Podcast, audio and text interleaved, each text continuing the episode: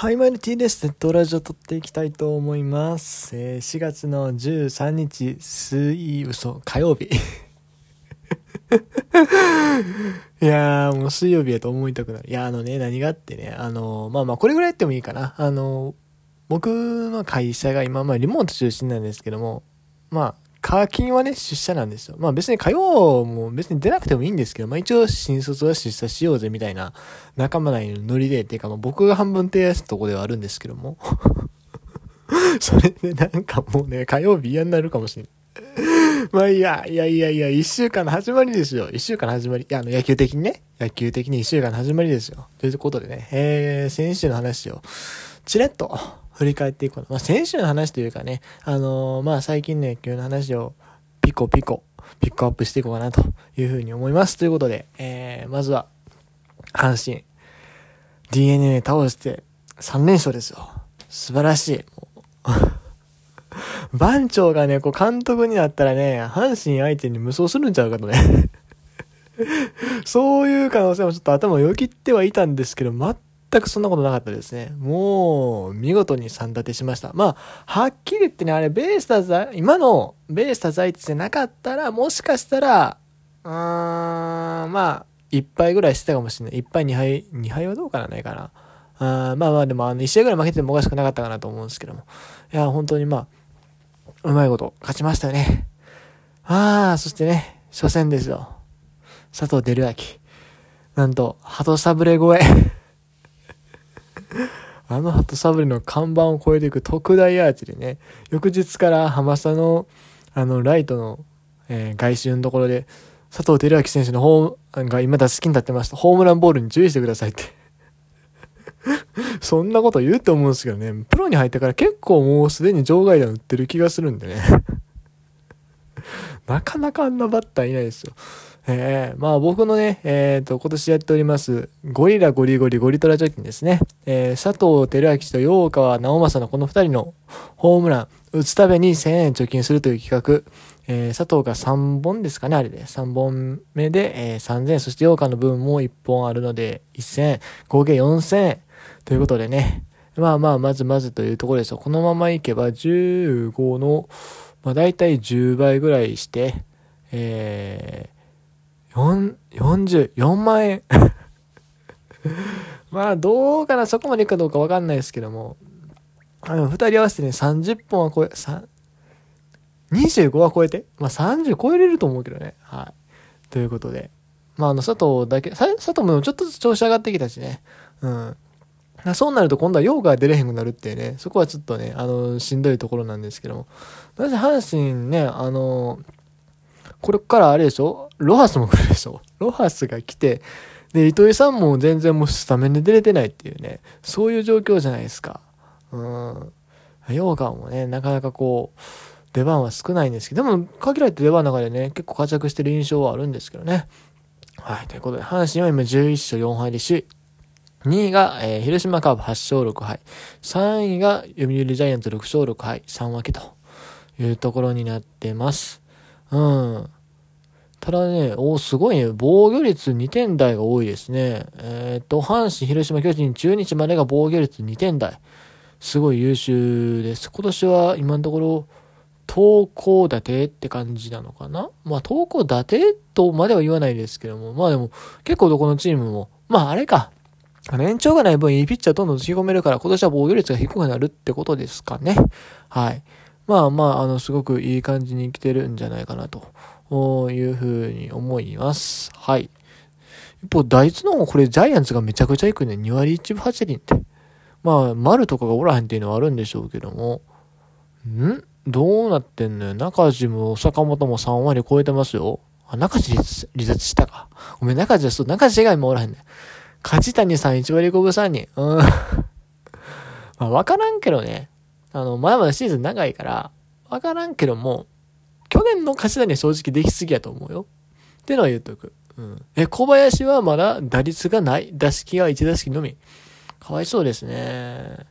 うん。あとは、あとは、あみんな低いね。そっか。そうだ。売ってる人らが今じゃしちゃってるからね、ジャイアンツは。というところで、さて、えー、続きまして、の前に、そう、佐藤輝明で思い出した。あれ、佐藤もいいんやけど、牧がね、めちゃくちゃ打つ。え ?3 割8分3厘ってかすごいね、セリーグの打撃トップ3、打率トップ3、1位菊池、2位糸原、3位牧。みんなセカンドの選手っていうね。まあ、あの、牧は実際ファーストの方が今は守る機会多いですけど、まあ多分、これからどんどんセカンドなっていくんじゃないですか。外オースティンやってきたら多分セカンド回ると思うんで。ええー、すごいっすね。あ、塩見さんも何気に打率いいし、え、山崎幸太郎も、すごい、3割2分7厘打ってる。あえ、中村悠平さんは2ブロックにマジか。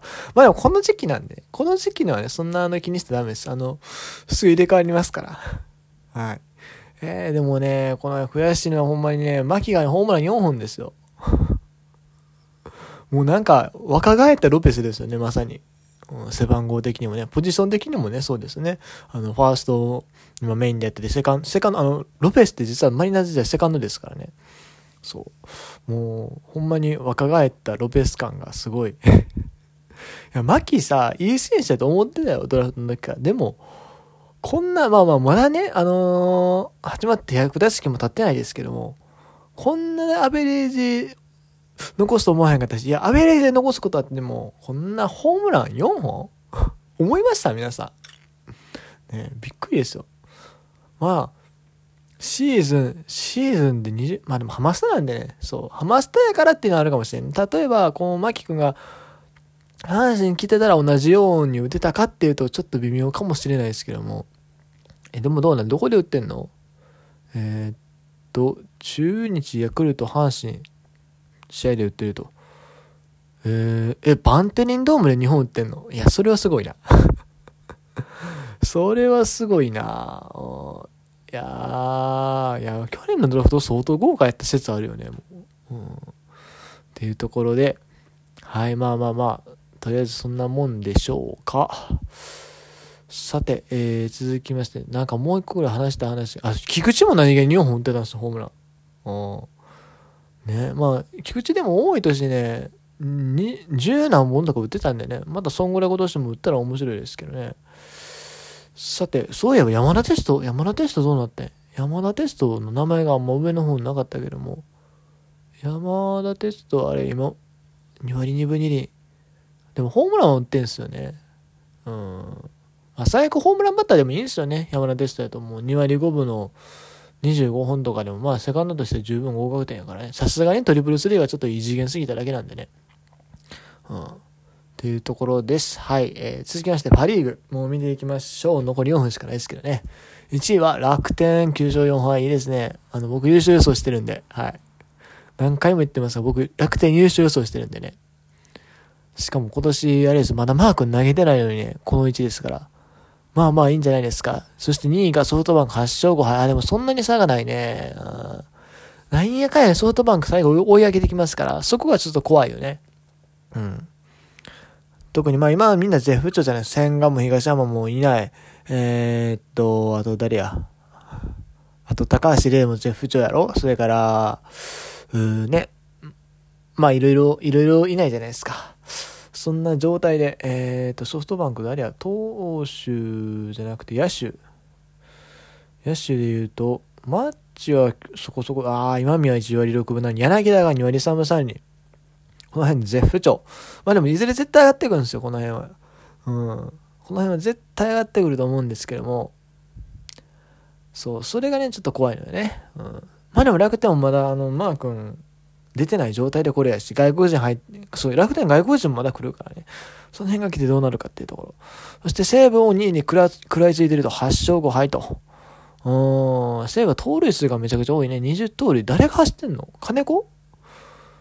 金子裕二はわかるけども、あとだ、誰がおんの？殿崎もでも離脱したやろ？盗塁、ドドドン。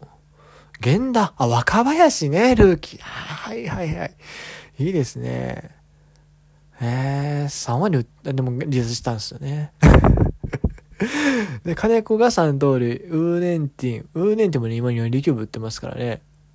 そして山田遥も1盗塁というところか。なるほど、なるほど。というところで、あとは、さて、えっ、ー、と、誰がいたかかなと。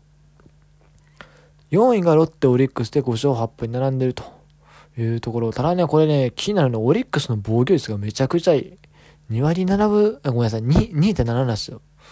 まあ、山本山岡、そして田島宮城。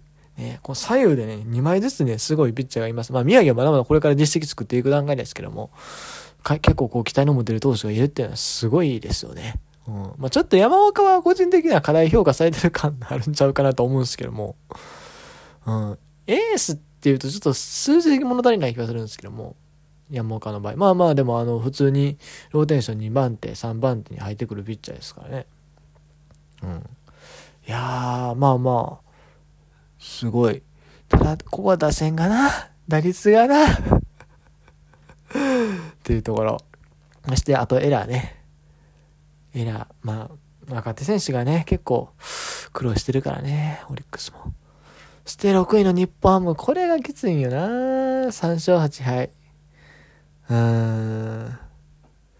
打率も低いし、何より防御率がね、パリーグで唯一4点台なんですよね。やっぱりね、球場広いんでね、それでこの数字ってなるとちょっとしんどくないかって思う。なんせまだホームランがほとんど出てないでしょ。で、しかも野村祐希まで抹消でしょう。だいぶしんどいね。うん。ハムもね、何がこれ辛いってね、主力選手が今、ちょうど今、これから油乗ってくる一番いい時期やと思うんですよね。あの、大谷、西川、あ近藤もそうやし。あと、まあ、投手陣とかもね、上沢とかもね、ちょうど今が一番っていうぐらいのね、あの年齢っていうところでね、これなんてちょっとしんどいよな、というところですけど、まあ、このまま終わるチームではないと思いますけどね。はい、ということで、時間いっぱいいっぱいですわ。もう終わります。